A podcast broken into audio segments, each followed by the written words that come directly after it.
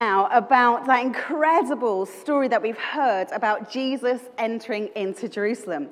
And as we begin, I've got a little activity for you. So, in a moment, not just yet, but in a moment, on the screen will be four images. They're logos, and as the logos come up onto your screen, they are specifically designed to have a hidden symbol within them. So, as they come up on the screen in a moment, I'd like you to take a few moments with the person next to you, look at the four images, and see if you can spot what the hidden symbols are within it. So, we shall see. We're just going to wait for a moment. We might even do a drum roll for them coming up on screen. Oh, there we go. Poor pressure on the AVT. Lovely, there we go. And the next page, uh, slide for me, please. Thank you. Okay, so in a moment, off you go. All four pictures will come up now. Have a little look for what you can see within there. Oh, it's coming. It's coming. There we go.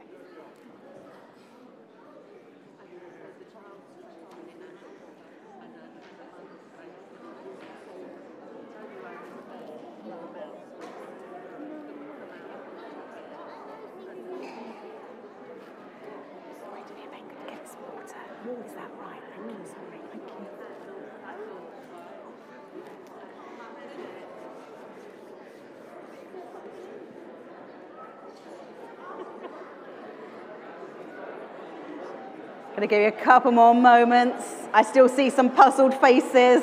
Some of us have spotted some things.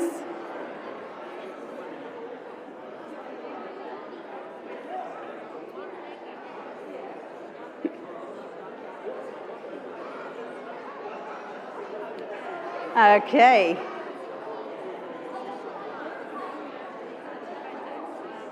Right, well, let's see. Let's see how we did. We're going to go through each of them in turn. So, the first one Hope for African Children's Initiative. Anyone want to call out what you can see in that image there? Yeah, Samuel?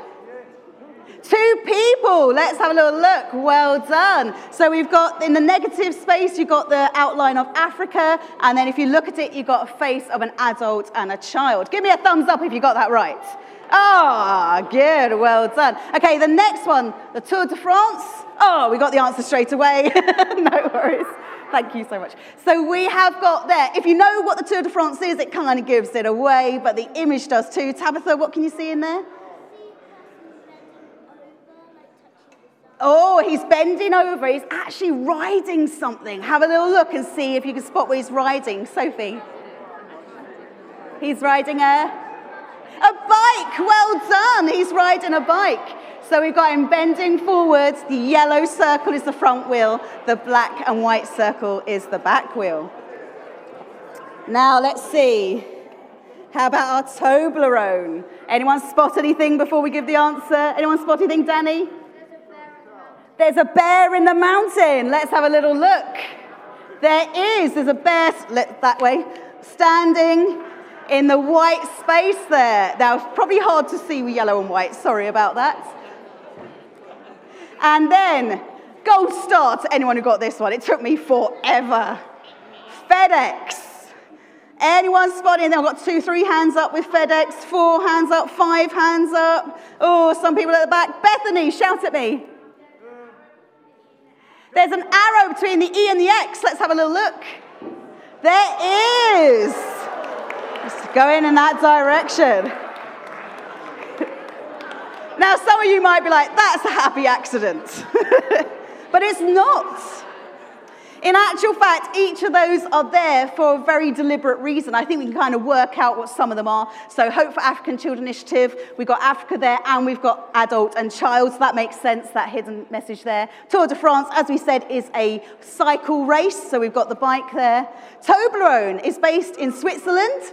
And Bern is where it originally came from, so their image, their iconography is a bear, so that's why there's a bear in there. And FedEx is all about taking your message forward. And so that's why they have the arrow there.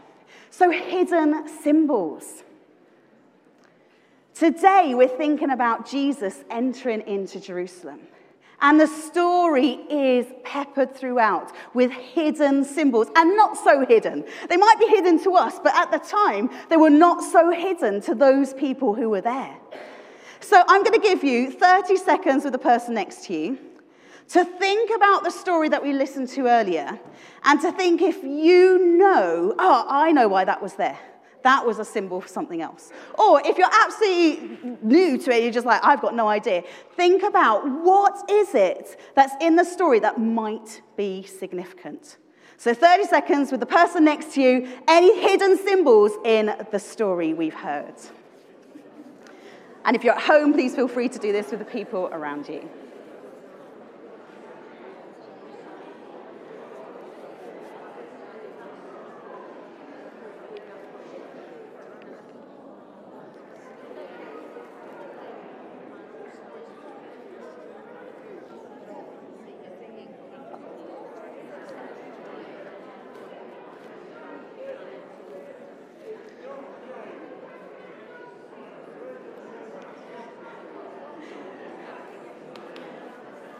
Okay.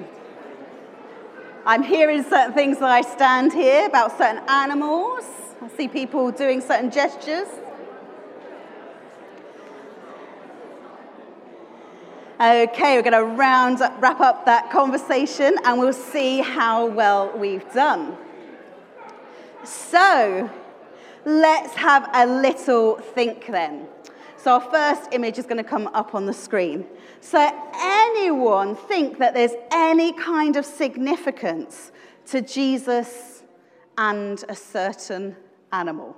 Put your hand up if you think there might be some significance there. Some of us have got our hands up. Anyone want to kind of throw out an idea as to why Jesus chose a donkey to ride upon? Sarah. oh, you get the gold star. Fulfillment of the prophecy of Zechariah. Yes. That, yeah. that he would come, your king will come to you riding on the colt. Love. Thank you. Yes, so there's the fulfillment of a prophecy. So in Zechariah in the Old Testament, 550 years before this event took place, Zechariah said that, Behold, your king will come to you, humble and riding on a donkey, on a colt the young of a donkey. And we have there a fulfillment of a prophecy of Jesus coming and entering on a donkey. But in there, you might have heard the word humble. You'll hear him humble. And lots of people think it was a humble act to ride on the donkey. In fact, it wasn't. That's why it turns it round on its head. The fact that Jesus rode into Jerusalem, number one, um, well, number one, he rode in. That's first point. Normally, if you're on a pilgrimage and it was Passover and everyone was coming into the city, if you were coming into the city on pilgrimage, you would walk. So the fact that he came riding is number one, a sign that something significant is happening. The fact that he chose it to be a donkey was the fact that it referred back to King David. King David in 1 Kings, when he was really poorly, he was coming towards the end of his time on earth when he was there. He knew that he had a job to name his successor to name who was going to be king after him. And so he took his mule, it was a mule, and he placed his son Solomon upon it and rode him throughout the city, claiming, This is my son, and he will be my successor. So to be upon a donkey was to be seen as to be the son of King David. And so when he was coming in and Jesus was sat upon it, he was saying, I am a prince, I'm a son of the king, and I am the son of David. And everyone there would have known all the hidden symbols within that. If he is saying he's the son of David, what he's saying is he's the Messiah. He's the one that is called to come and to redeem and save. But not only that, Jesus actually says, on a colt, an unridden donkey. Now, if you also know your Old Testament Hebrew history, because who doesn't, um, if you know that, you would actually know that for sacrifices, you would choose an unblemished animal, a perfect animal to represent you and to be sacrificed in your stead. But depending on the sin, on the thing that you'd done wrong, depended on the animal that was chosen. Now, a red heifer was highly regarded, so like a cow, and it had to be unused and never had a yoke upon it. So it had to be an unworked animal in order for it to be a sacrifice for one of the greatest sins, which was murder. And so, to ask for an unridden, unyoked, unworked animal was a holy symbol. It was saying this is a special, holy moment that is happening right now. So, not only is Jesus riding, but he's also on an animal that says, I am the son of David. And it's also on an unridden, unworked animal saying, I am holy. This is a holy moment that is taking place. So it links to the religion. Now, we've also got, next picture, thank you, Lucy. We've also got the palms. Now, it's only in John do we hear that it's palm leaves that were taken down. All the rest say leaves. But palms are specifically mentioned by John for a good reason. Whenever something's mentioned, you know it's for a reason. now, palm leaves, when they were waved, they said they, there has been a victory for the nation of Israel. So it meant a victory to the nation of Israel to wave a palm leaf. And then, not only that, John, the same person who mentioned it in his gospel, is also the one who had the, the vision in Revelation. And John saw a picture of a great multitude waving palm branches, a victory for the nation of God's people. And so when they got them waving their palms, that is such a symbol that there's a victory. In fact, to them, a victory has happened. You would wave it because someone's coming back from battle. A royal king is coming back from battle and has had victory. And so we wave our palms and we place them on the ground. And the other thing we have there is the cloaks being laid down too. So the cloaks being laid down, a bit like we would think of it as a red carpet, something for someone to walk upon, a stately entrance. But also, you would do that if a king were returning from battle and was victorious. So it marries up with the palm leaves. I am laying down my cloak so that my victorious king can walk upon it. That was what that was symbolizing. And lastly, you've got the Hosanna, the crying out of the crowd, all shouting Hosanna. Thank you, Lucy. And that was an important word too. That goes back to the Old Testament again, to Psalm 118, when the, it says of David calling out after a victorious battle, would you believe it? And he's calling out, and Hosanna is spoken. But Hosanna doesn't mean victorious battle. It doesn't mean praise the Lord. It doesn't mean alleluia. What it means is save us. That's what it means. And it actually comes, when you look at the Hebrew, it comes from Yesh Hoshana. And then from that, if you whittle it down, you get Hosanna. If you say it enough times and change it enough times, it comes to Hosanna. But Yesh Hoshana also is full, filled with a lot of importance. Yesh, meaning save or help. Hoshana, come and do it. So, what they're saying is, Come help us. But the Yesh in Yesh Hoshana is also the Yesh in Yeshua, which is also the Yesh which turns into Joshua, which turns into Jesus. So, the word Jesus actually comes from the Yesh from Yesh, which is made into Yeshua. We're giving you a lesson on this at the end, see how well you're listening. But what they're actually saying is, Jesus, Jesus us.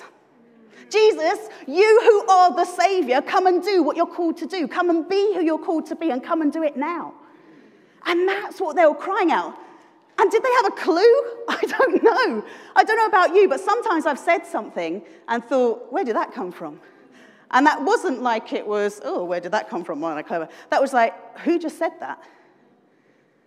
And that's because God is speaking.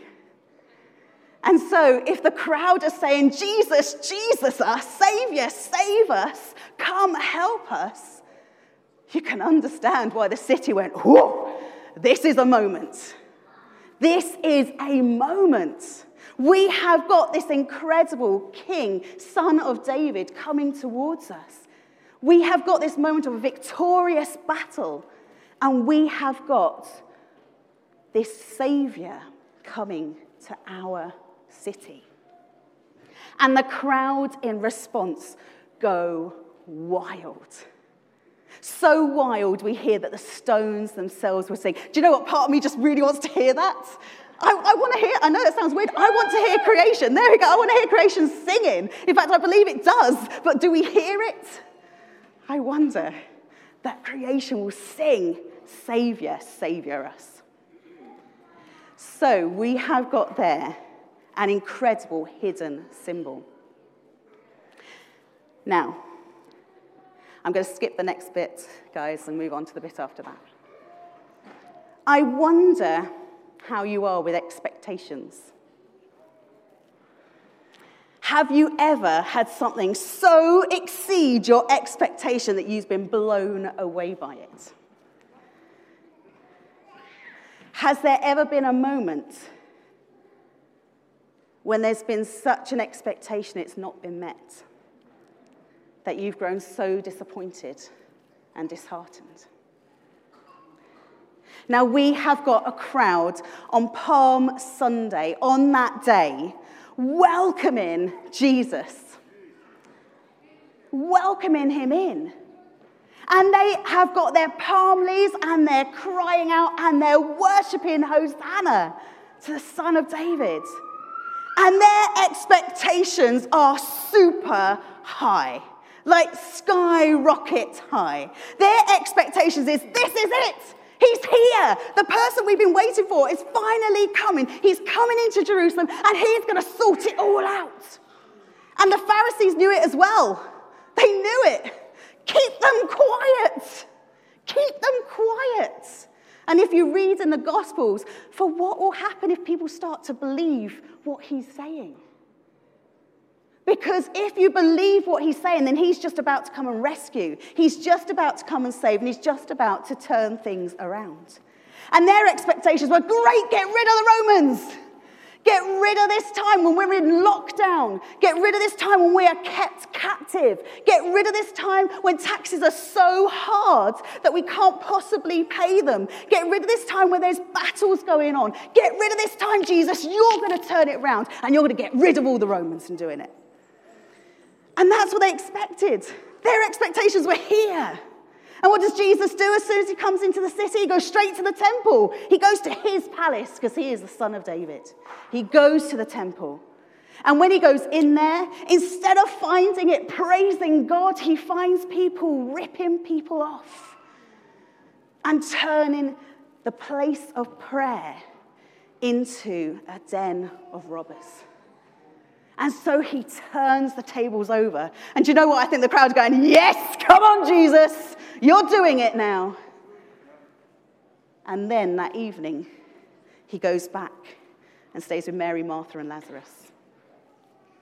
And next day, he's in the temple and he talks and he tells them about parables. And then he goes back and stays with Mary, Martha, and Lazarus. And then the next day, and we get to the point whereby this expectancy of what God is about to do through Jesus was so high that it wasn't met. Jesus did not come and annihilate the Romans. He did not come and live up to the expectations of those people there who were once crying out. Do you know why? It's not that God didn't live up to their expectations, He didn't lower Himself to theirs. He didn't lower Himself to their expectation of just getting rid of the Romans. He was like, Yes, I'm coming to save. Yes, I am the son of David. Yes, I've won a back victory, but my victory is a different shape to your victory. My way of winning is on a cross. My way of winning is rising to life again. And it will bring victory to the people of God. But my victory is not just for a nation, it's for all people. And so God did so much more than their expectation could ever, ever have thought possible. He was far greater than their expectation. And he was doing exactly what he came to do. It's just the people just didn't see it. They noticed the symbols. They knew this was a pivotal moment. Something special was happening here. But they thought as far as their imaginations could take it, rather than saying, God, you are God. I'm not God. I know you are, and I know your compassion is far greater than my compassion. That your heart for the nation is far greater than my heart for the nation. That what you want for my friend who is suffering is far greater than what I want. That what you want for this whole global stuff that's going on right now is far greater than what I want for it. God, would you be God? And would you come and do what only you can do? And in my response, I lay down my cloak. I lay down every expectation I have. I lay down everything that's on my heart, everything that's breaking my heart, everything that's going on in the world and in my family and in my friends and in the city and in Purley, all those things, I lay it down before you. Because even my greatest expectation is nothing compared to yours. And the hardest thing is to be disappointed by God. But that's because we're putting our expectations on Him. We cannot disappoint God. I'll say that again. We cannot disappoint God. Because to disappoint someone, they have to have overinflated what it is that you're going to do. But God knows us. He created us, sees our heart, and knows what we're going to do. And therefore, you cannot fall from what He knows of you. He knows you, so you can't disappoint Him. We can mess up and do wrong. Don't get me wrong, we can do the wrong thing. That doesn't mean He's disappointed in us. He goes, Do you know what? I've done it. I knew you were going to do that, so I've done it. I've done it. The expectations for him to do what he only can do. And so we're going to have a moment now of response. A moment to lay before God what it is that we want to say, Lord, would you come into this situation? And although it's the hardest thing to do, I'm going to say, let you be God in it. And I can pray, absolutely. I can pray all those things into it. I can pray, but the best prayer I can say is, Your will be done. So we pray, whatever it is. I could tell you, God, what I think you should do. and sometimes He says, Yes. Sometimes He says, Not just yet. And sometimes He says, Not like that. So we offer it up to God for Him to answer that prayer as only He can. And so coming round now, we have got some cloaks for you. They look like this. And at home, if you want to grab something that represents clothing, like a jumper or something, you can do that. And what we're going to do is we're going to spend a moment just thinking about what is it that I want to lay before Jesus say, Come, Son of David.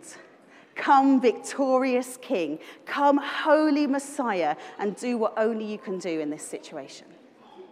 And so you might want to write something on there. There are pens as well. You might want to write it with your finger so no one can ever see it. God can. You might just want to think about it. But we're going to spend a moment in a minute just taking some time to reflect what is it that we want to place on our cloaks. And I'm going to invite the band just to play quietly and in your own time, I'd like to invite you to come and lay your cloaks down on our path here. So come, Holy Spirit.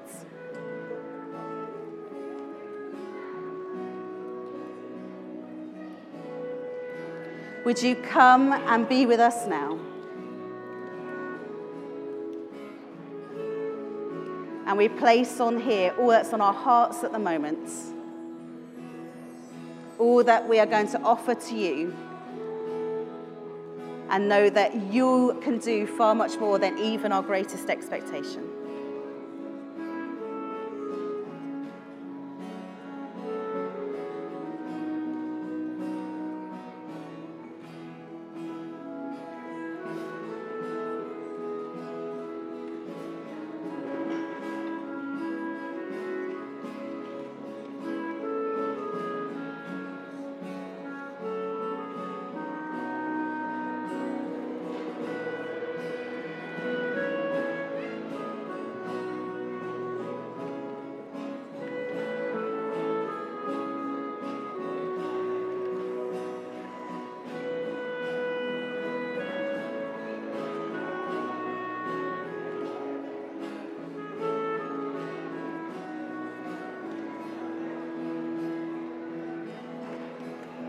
And in your own time, if you've written that, your thought about it, it can be completely blank if you want, but you know what's on there in your hearts.